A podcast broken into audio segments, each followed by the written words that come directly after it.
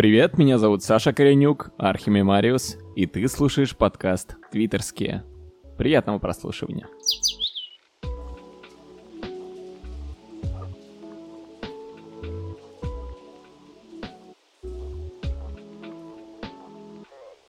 Всем еще раз здрасте, вы слушаете подкаст «Твиттерские». Сегодня у меня в гостях Рита.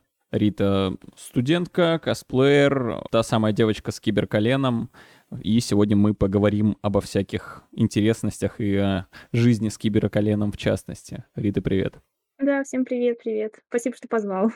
Да не за что. На самом деле, один из мотивов, э, почему я решил тебя пригласить, это именно какой-то отстраненный от э, тематики косплея разговор, а у тебя довольно ну, много насыщенных и прикольных моментов, не то чтобы в биографии, но в целом в твоем бытие, о которых, я думаю, было бы интересно послушать людям. Вот, поэтому мы сегодня тему косплея обходим стороной и просто поговорим. Отлично, да. Это меня, я косплей тоже обхожу стороной весь 2020 год. 2020 что... год нас, в принципе, обходит стороной, как бы. Он перенесен на 2021, да. Да-да. Ты учишься на переводчика или на лингвиста, к слову? Ну, у нас красивое название специальности лингвистика и межкультурные коммуникации, и mm-hmm. мы сами не до конца понимаем, что это. И, по-моему, сам факультет не до конца понимает, что это. Но оно звучит красиво. Нет, я не переводчик, переводчики у нас отдельно идут и mm-hmm. страдают 6 лет, помянем их. Нет, мы что-то типа изучения культуры страны твоего первого языка, ну и сам язык. Мгм. То есть упор именно на какое-то страноведение, скорее так. Окей. И ты учишь итальянский. Первый язык, да. А второй? А второй английский, третий немецкий. То есть три языка сразу. Это мощно. Как могу. Меня вот всегда интересовал такой вопрос. Когда изучаешь, допустим, китайский язык, ты учишь начертание иероглифов и э, произношение гласных звуков, что-то вроде системы ударений, только более сложное. Там, когда ты учишь э, английский, ты учишь, ну, грубо говоря, латинский алфавит и так далее. Самый важный вопрос для меня, когда ты учишь итальянский язык, нужно ли тебе учить положение рук и жесты? Потому что жестикуляция в Италии на абсолютно каком-то недостижимом уровне. Самое интересное, у нас были отдельные лекции, прям целые блоки про именно невербалику итальянскую. На самом деле, если углубиться, это очень интересная тема, то есть откуда она и произошла, и то, что там абсолютно одинаковые жесты по-разному воспринимаются там на юге и на севере. Ну, мне кажется, да, но скорее это не то, чему тебя именно могут научить, это скорее перенимается, ну, как любой язык, когда ты начинаешь легче разговаривать, погрузишься в среду, и uh-huh. с жестами, собственно, то же самое. Оно абсолютно потом на непроизвольном уровне у тебя появляется само, даже если ты сильно их не изучал. Но то, что это абсолютно обязательная часть речи итальянца, это точно. Я один раз наблюдала замечательную картину э, в аэропорту, там в зале ожидания. Итальянец был, разговаривал по телефону с гарнитурой на ухе, потому что он, он не мог держать телефон в руках, потому что руки были заняты. вот этой вот жестикуляции постоянной. Это со стороны выглядело потрясающе, то есть даже при разговоре на телефоне. Но то, что тема, э, правда, очень глубокая, очень интересная, мне кажется, даже людям, которые с Италией не связаны, какие-нибудь там, не знаю, найти видео в интернете, их полно вот по расшифровке этих жестов, тема классная. Прям я советую, если кто-то интересен, даже для общего развития, это занимательно довольно. Блин, ну это классно. Я сейчас, у меня в голове сразу появилась идея для стартапа, э, сделать что-то вроде Oculus Rift, только э, более компактное и для итальянцев. То есть, допустим, два кольца на указательные пальцы, которые по Bluetooth коннектятся к, к телефону, и ты, типа, звонишь через какой-нибудь специальный да, да, итальянский да, менеджер, да. и они передают движение рук. Это было бы клево. Да, вот тому чуваку как раз из аэропорта это бы очень нужно было. Блин, а интересно, реально на Oculus Rift есть, типа, игра э, «Закажи себе...» Да, закажи себе стакан белого вина и пиццу, которую ты хочешь. И там, типа, тупо жестами да, я, я бы так весь карантин провела. Это как Just Dance. Just parlo italiano, да. Por favor. Per favore. Попрошу. Окей, окей. Как в Москве сейчас ситуация с ковидом обстоит? Как у вас там в плане сознательности э, горожан, в плане каких-то мер, которые предпринимает Сергей Семенович? Да, вот э, на самом деле у нас почти все в транспорте в масках ездят. Я сама удивилась. Мне кажется, это начало работать какое-то стадное чувство, потому что насколько я была к этому всему невосприимчива, насколько мне было фиолетово на эти маски, но даже я сейчас ее постоянно ношу, потому что, ну, как-то, ну, все носят, и ладно. Вот. Ну, кафешки у нас забиты, все закрыли с 11 вечера. Я думаю, у вас тоже вроде. Да, у нас тоже. Ну, у нас, ну, кстати, у нас один клуб работал после 11, и его прикрыли на 2 или 3 месяца. То есть у нас это блюдут, по-моему. Ну, у нас сейчас Баста выступил в Ледовом, и Ледовый прикрыли. И самое потешное то, что теперь э, хоккеистам негде э, заниматься спортом, насколько я понял. Работают как швейцарские часы, как обычно. Да-да. Но, кстати, насчет ограничений, то, что после 23 и так далее, у нас сейчас ввели новогодние ограничения с 30 декабря по 3 января, по-моему. Ничего Вроде как, будет? да, вообще ничего работать не будет, если я правильно понял. Мне очень понравился репортаж. У нас был по Москве-24, ну, это Собянинский канал, конечно. Мгм. Ну, у них был репортаж про новогоднюю ночь. Они предлагали отметить его в отеле. Там забронируйте номер, типа за сколько-то там 70 тысяч какой-то на, ну, вот в центре на Новокузнецк или что-то такое. Мгм. И у вас, типа, у вас в эту цену входит номер и банкет до 23. И вот это очень интересная схема, типа до 23, видимо, на банкете нельзя заразиться, а вот если в 23.01, то все, капец, все, расходитесь, коронавирус вас сожрет. Ну, получается, что Типа, так. ребят, такой цирк. А, но у нас при всем при этом еще метро не будет работать в ночь. Я слышала, капец. Я думала, в Москве тоже, ну, типа, посмотрят на Питер, вырубят, но не, видимо, Москву хотя бы не трогают. У нас бы здесь уже бунт начался, мне кажется. Метро в новогоднюю ночь — это в принципе страшная вещь, если типа даже мы э, смертельный вирус за скобки берем.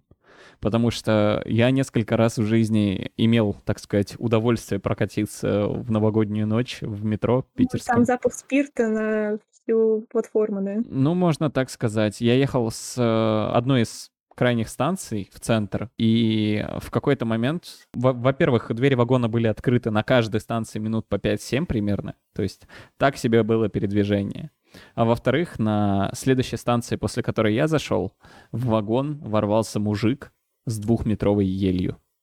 Я не знаю, как он прошел эскалаторы, как он прошел, типа, турникеты Загадочные обстоятельства. загадочные обстоятельства. То есть я понимаю то, что вот эти все елочные базары, которые расставлены по городу, особенно по спальным районам, У нас, кстати, их нет сейчас. Я вообще ни одного не вижу. Собянин у нас отменил, по-моему, Новый год, в принципе. ну, возможно, я сейчас тоже не вижу елочных базаров, не У знаю, нас может... куча была обычно с середины, ну, с конца ноября. Вот что-то я сейчас только сейчас на мысли себя поймала, ты упомянул, что у нас даже их нет. У нас, по-моему, даже центр не украшен сейчас. Мгм.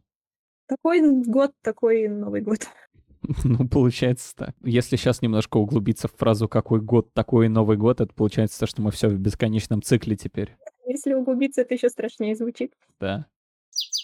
Возвращаясь к теме новогоднего метро, а, после вот этой поездки с э, мужиком с елкой и людьми, которые приветствовали каждого, кто зайдет в вагон истошными воплями «С Новым годом!» А, Типа мгм. весь вагон. Я после этого стал кататься на такси в Новый год, в новогоднюю ночь. И таксисты в новогоднюю ночь — это одни из самых несчастливых людей, как мне кажется. Типа они рубят очень хорошие бабки за эту ночь, но они такие грустные, они такие замотанные. Шатаут э, всем таксистам, спасибо, что вы делаете свою работу. Особенно в пандемию, вот это все. Ну, У нас, кстати, в Москве скоро такси, по-моему, станет сколько, только же, сколько в Нью-Йорке. У нас их просто бешеное какое-то количество. Начиная с весны, наверное. Ну, вот как пандемия бахнула, не знаю, то прибыльный бизнес, может, много кто-то пошел, и, видимо, личным такси, ну, личным авто стали, что ли, меньше пользоваться. Не знаю, сколько пропорция просто жуткая с такси сейчас стала в Москве. ну, не знаю, с чем это связано. Ну, слушай, возможно, они просто, знаешь, типа у них э, таксистский каминг случился. То есть, если там заказываешь, допустим, в том же Яндексе Такси, тебе пишут то, что просто приедет белый Hyundai Solaris, допустим, если ты на экономе. Да, И к тебе приезжает тачка без опознавательных знаков, без наклеек, без ничего. Типа они сейчас все забрендировались. Ну да, да, да, скорее всего, с этим связано. ВКонтакте появилось свое такси. Ой, я ВКонтакте просто. У меня стоит э, нелегальное приложение ВКонтакте, где можно музыку сохранять. И там нет ни такси, ни здоровья, ничего вот этого, вот никакой дичи, никаких э, мессенджера или что-то там. Они тоже какой-то рембрендинг сделали, у меня Да, половина да.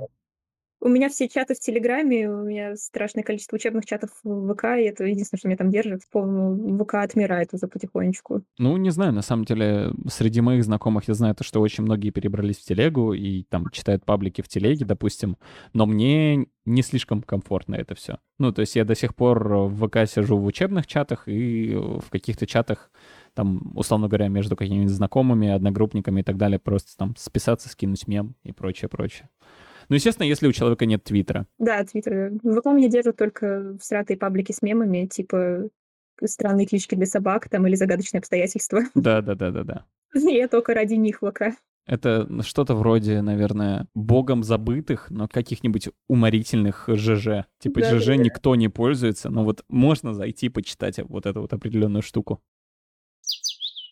Расскажи про свое киберколено, потому что тебя в основном, наверное, в Твиттере знают по никнейму та девочка с киберколеном и по всевозможным его вариациям. Блин, да, знаешь, я один раз ехала в метро, вечером ко мне подсел мужчина и такой, типа, Рита, привет.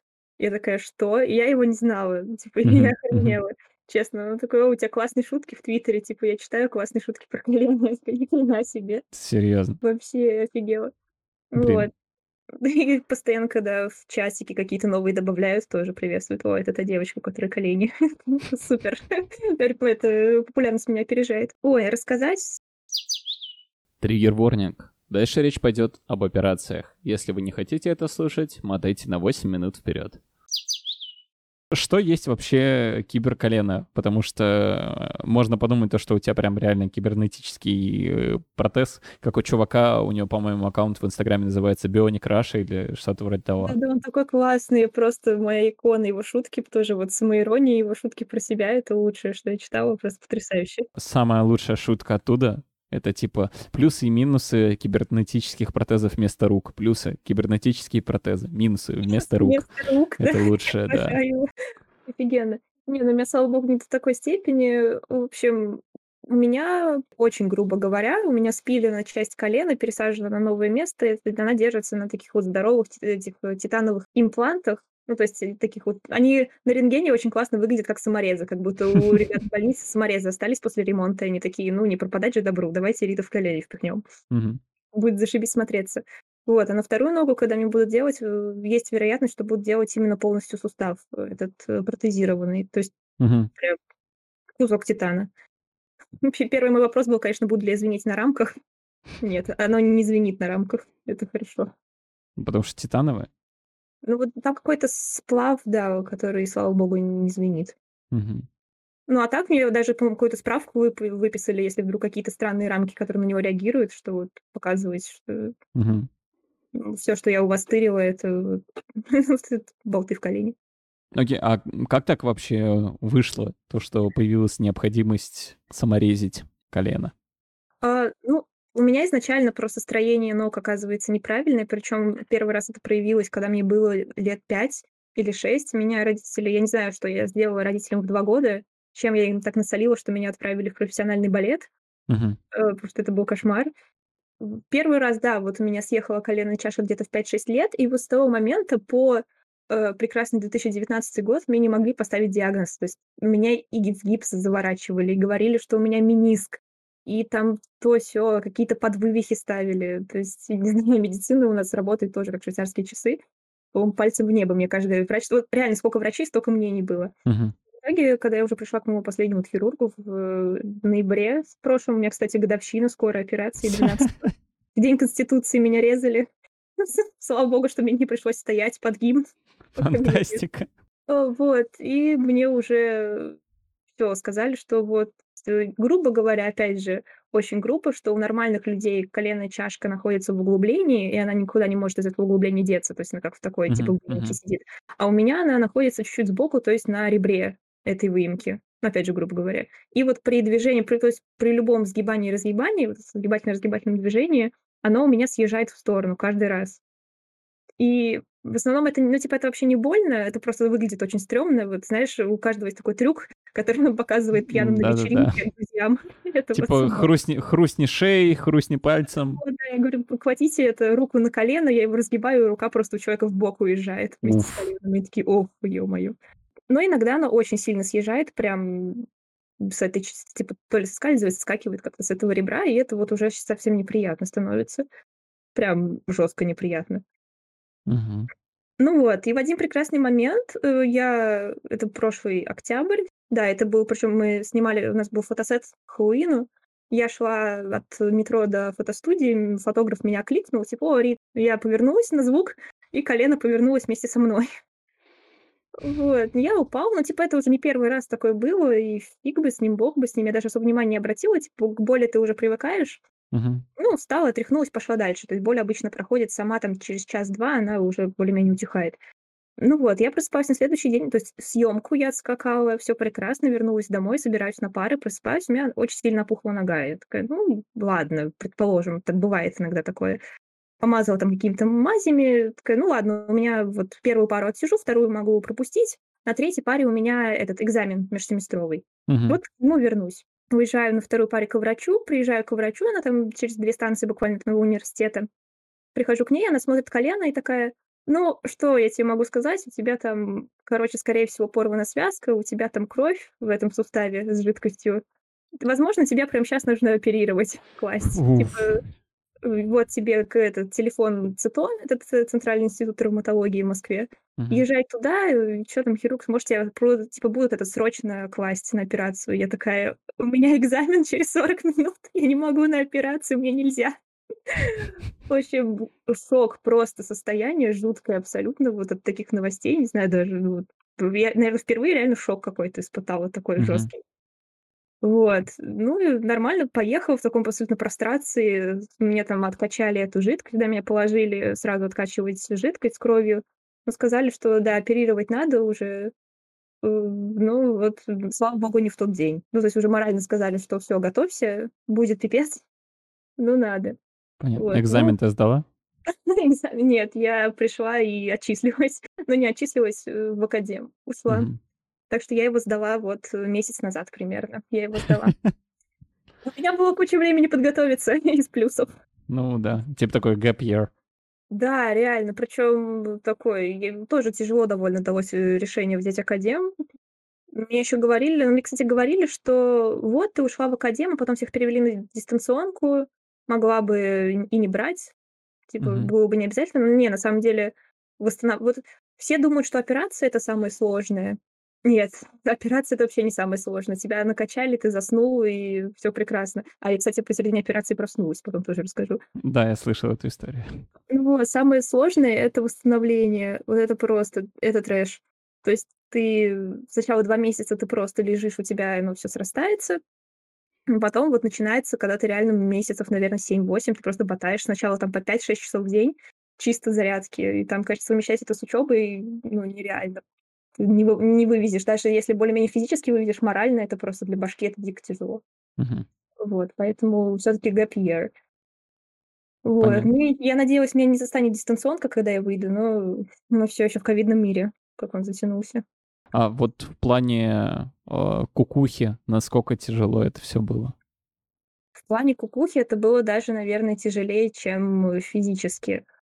Э, там ещё у меня наложилось 1, 2, 3 на 5. Мгм. Короче, там я ещё очень сильно Новый год ждала. То есть у меня 12 была операция. Потом я очень ждала Новый год, там ко мне должны были приехать, э, там и парень, и друзья. Ну, там случились обстоятельства, никто не приехал. В общем, меня прокатили с этим, и это очень сильно В принципе, были загоны, ну, такие небольшие до операции, что типа вот если ты ты нездоровый, типа ты со своими проблемами никому не нужен. И вот вот эта вот новогодняя ситуация ещё больше это подтвердила, как, ну, для меня лично. Э, Мгм. и всё это ты ты загоняешься, и ты не можешь из этого, ну, типа те очень тяжело из этого выбраться. Это вот 1, что было тяжело. Потом 2 было тяжело как-то себя с этим принять. Ну, потому что, естественно, это я пони прекрасно понимаю, что есть люди с большими проблемами, намного большими, намного более серьёзными, но всё равно, типа, ещё учитывая, что мне потом ещё 2 ногу надо оперировать, это ещё минус 2 года жизни. Ну, то есть, ну да, Ну, условно, да. полного восстановления там примерно 2 года нужно. И ты такой: "Блин, ну кому нужен, типа, там партнёр, у которого больные ноги, который там в любой момент может упасть и не встать больше". Это ж постоянно какой-то напряг, я постоянно кого-то напрягаю. Вот. М, опять загнала, что вот ты А, ещё очень тяжело, когда у тебя реабилитация постоянно вот в течение года, и даже когда ты уже более-менее можешь ходить, ну, типа, ну вот ты уже ездишь там, начиная с лета, я уже нормально передвигалась как-то по городу в этих "Ортезах", но всё Мгм. равно вот у тебя 3 раза занятия с реабилитологом, и постоянно это моральное напоминание, что типа: "Блин, ты неполноценный, ты вот всё-таки какой-то с инвалидностью". Вот это всё. И типа ты понимаешь, что это не так страшно. Ну, у меня не сгибается нога полностью, ну и фиг бы с ним.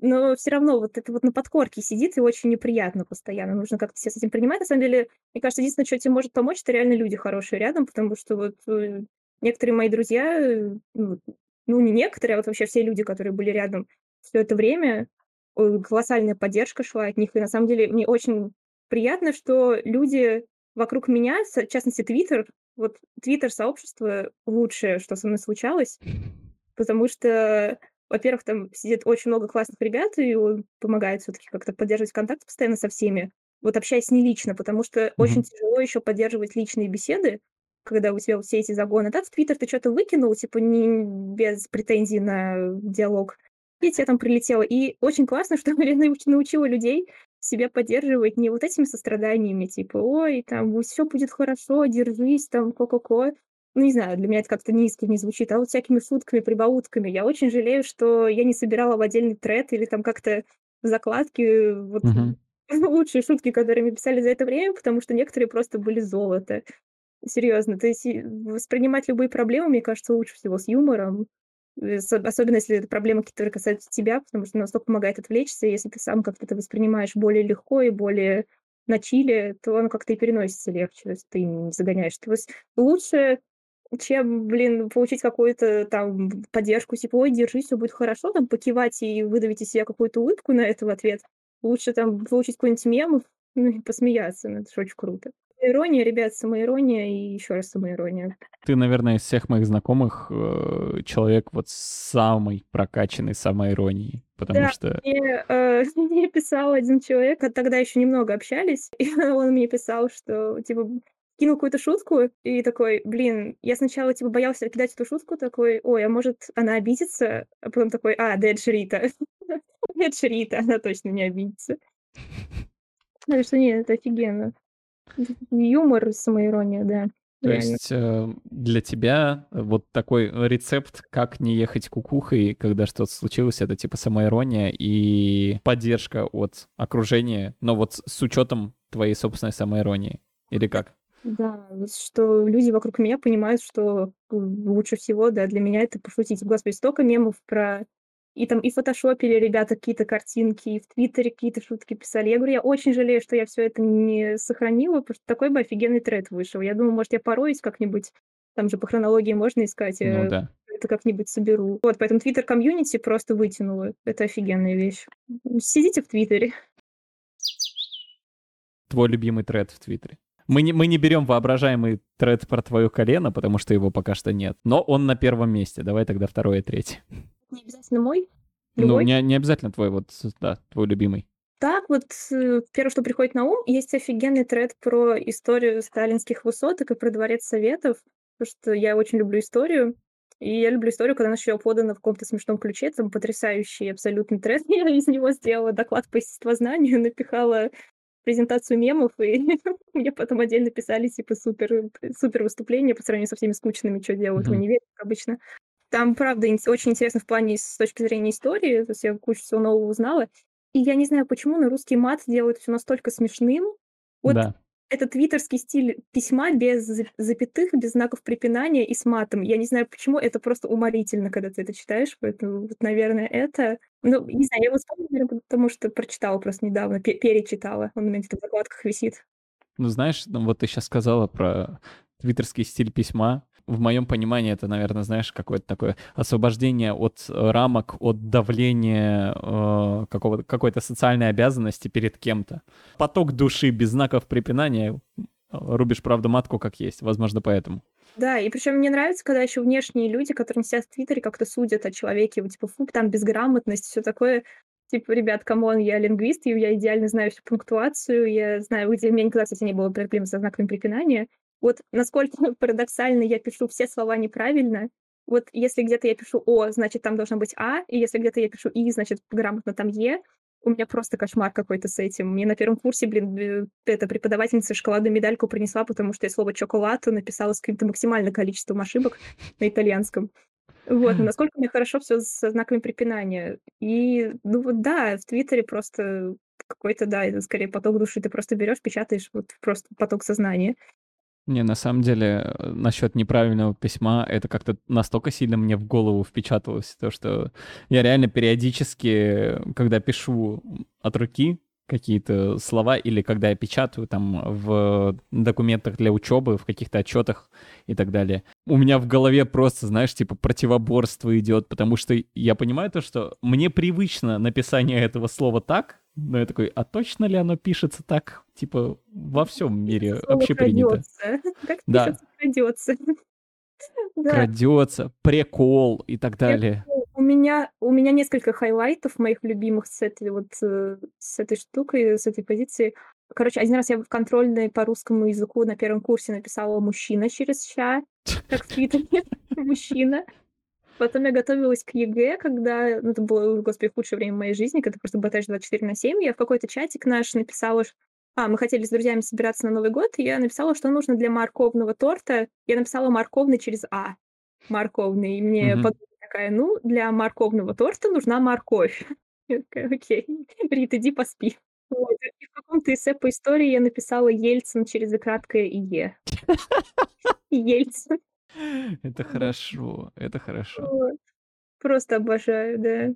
У меня похожая штука со словом соус, потому что я его произношу через букву, ну, с буквой В. Я всегда говорю совус. Совус. Да, совус у меня иногда автопилот включается, и мы там, допустим, с друзьями или с одногруппниками, там, когда очно еще занятия шли, мы заходим в Мак после пар. Э, я такой, типа, о, слушай, возьми мне еще сырный соус. Он такой, что взять? Сырный соус. Я постоянно говорю сас. Вот когда соус, у меня это сас. И я тоже, да. мы типа, с друзьями постоянно сас, сас. Я потом домой возвращаюсь, говорю маме, ой, дай какой-нибудь сас. Она такая, что? Такая, ой, соус.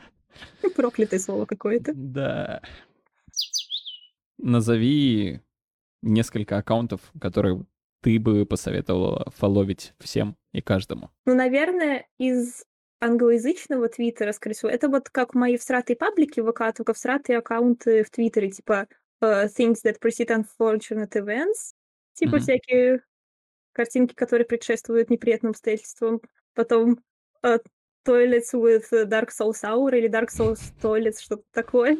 Нет, из Dark Souls. Сейчас просто люди помнят, что я умственно отсталая, но я ржу с этих пабликов просто как в последний раз. Вот ты говоришь, мне уже смешно. Я представляю себе контент. Я не видел контент на этих. Это просто золото, эти скину потом. Уф. А, потом что? Ну, каким Disgusting Cooking, ну, это все знают. А, а Perfectly Cut Screams. Вот это идеально обрезанные крики. Я могу заходить и просто там час, наверное, просидеть. Это тоже очень смешно. Но это из таких всратых, а из чего-нибудь... Нар... А, Dark, so... Dark Stokes фото. Ну, это да. все классика-классика. Я не знаю, в Твиттере есть или нет, э, но я точно знаю то, что в ВК есть паблик э, Дэвид Боуи и салатники. Салатницы, да-да-да. Это вообще фантастика. Я в Твиттере видела только тред со скриншотами оттуда. Угу. Дэвид Боуи салатницы, да, тоже классика. Ну, вот это из такого трешака, который... Вот ну, блин, в Твиттер все мы приходим подеградировать, come on. Вылить душу и подеградировать. А из нормального, а я не знаю, что из нормального посоветовать. Там это уже сложнее, у каждого свое. Окей. Давайте, да, господи, какой я человек, какая у меня репутация. Вот, оставим эти, оставим эти. Сейчас ты расскажешь про свою любимую шутку про киберколено. Нифига у тебя шарады, это нужно Да-да-да. подумать. Это нужно подумать. Мне кажется, мне нужно вопросы из Блица засылать заранее, потому что каждый раз это типа, блин. М-м. Ну, из классики, ну, это первое, что приходит в голову, если это Блиц, то нужно же быстро отвечать. Ну, первое, что приходит в голову, это одна нога здесь, другая там, но это уже только лениво не пошутил. Угу. Там иду в ногу со временем, все вот это. Но это в основном всякие игры слов, конечно. Ну да. Шутка про стрелу в колене. О, о, о, это даже, да, у меня мозг даже ее просто вычеркнул, потому что ленивый только ее не пошутил. Мгм. Серьезно, каждый раз просто. Вот знаешь, в какой-нибудь специальности, там, в каждой работе, там, или когда ты говоришь, там, не знаю, чем ты занимаешься, вот есть вот эта вот одна шутка, которую только ленивый тебе не шутит, ты ее слушаешь миллион раз, но каждый, кто ее шутит, думает, что он такой оригинальный, и типа первый раз ее сказал. Вот это вот стрела в колени, серьезно. Я сейчас работаю в кофейне, и по поводу очевидных шуток, я, наверное, э, раз пять минимум за день слышу шутку, когда я, типа, прошу гостя надеть маску, либо если ее вообще нет, либо если она на подбородке болтается. Ну, типа, потому что вот есть постановление Санкт-Петербурга, все дела. Ну, и от нас требуют, чтобы мы, типа, напоминали гостям. Происходит следующий диалог. Еще раз, пять раз на дню. Здравствуйте, маску надевайте, пожалуйста. А как я через маску пить буду? Типа у человека глаза округляются, и он смотрит на меня, типа ждет моей реакции. А у меня такое непо- недопонимание. Это... У меня сразу аналогия в голове всплывает. Э, прошу прощения всем, кто это слушает и ест сейчас. У меня сразу всплывает в голове аналогия, типа, вот если этот человек трусы надевает, он что потом ходит такой, а как какать? Непонятно. Вот, вот абсолютно такая же энергия со стрелой в колене у меня, серьезно. Лучше шутку, я говорю, я не вот так не вспомню, наверное, вот которая прям. Причем я уверена, я потом ее найду где-нибудь в Твиттере, там, когда буду собирать, и такая, блин, вот же она, вот это надо было сказать. Ну, сейчас не помню. Просто сойдемся на том, что вся эта ситуация это одна огромная шутка. Ладно, как я проснулась посередине операции, четко под фразу хирурга «Бля, Саня, тут пиздец, неси пилу». Это, это, это иконик. Это лучшая шутка, просто жизнь ее пошутила, наверное, да. Нет, ну, правда, сейчас, кроме шуток, я прям восхищаюсь твоим уровнем самоиронии. Это очень клево.